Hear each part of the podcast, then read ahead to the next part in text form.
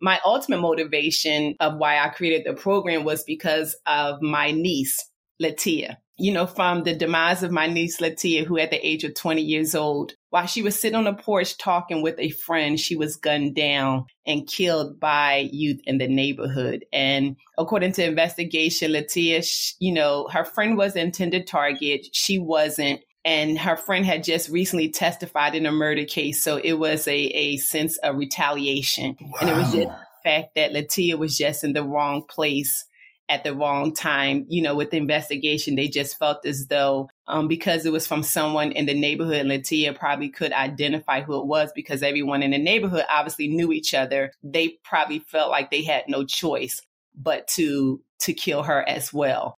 But what many people did not know was at the time of my niece's death, she was pursuing her goal as a student at Temple University to obtain her GED to become a forensic psychologist because she wanted to study the reason why youth kill other youth. Wow. Especially, yeah, especially in the African American community. And she had that goal because she had recently lost a lot of her girlfriends to gun violence. And so she really wanted to dive into that, that field to try to understand why is it that youth were killing other youth. And so from her demise, I've written a book called, I've written the book and the program called Have Goals, Not Guns. And it's pretty much just an action guide that teaches goal setting and principles along with strategies to empower youth and students to achieve their just their full potential via goal setting because that was the track that Latia was on at the time of her demise.